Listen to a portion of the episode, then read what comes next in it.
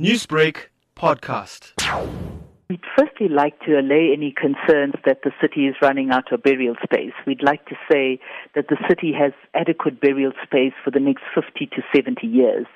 However, as part of our forward planning, bearing in mind that we have 38 cemeteries, of which 34 have reached full capacity for primary burials or new burials, we are appealing to communities to start considering alternatives.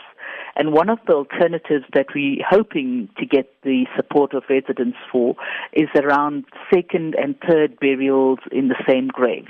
So if my granny's buried in a grave, there's no reason why I can't be buried in the same grave. So what the city is doing is encouraging residents to consider reopenings or second and third burials in the same grave.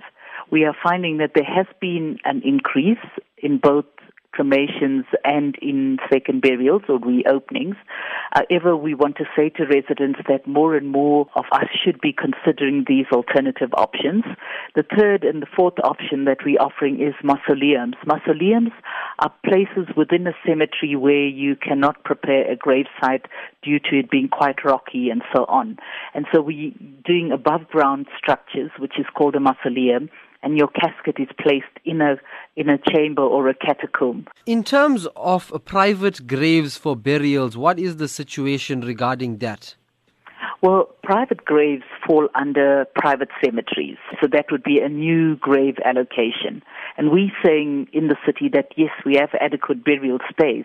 However, we don't want residents to consider a brand new burial site, especially if they've got a loved one or a family, a close family member that's passed on many years ago, and they could then reuse that particular grave site. And when can people start using the method of maybe two or three people in one grave? The city of Joburg is encouraging residents to consider a second or a third burial after the original burial a year later from the original burial. So if somebody has died a year ago, a year later you can then bury somebody in the same grave.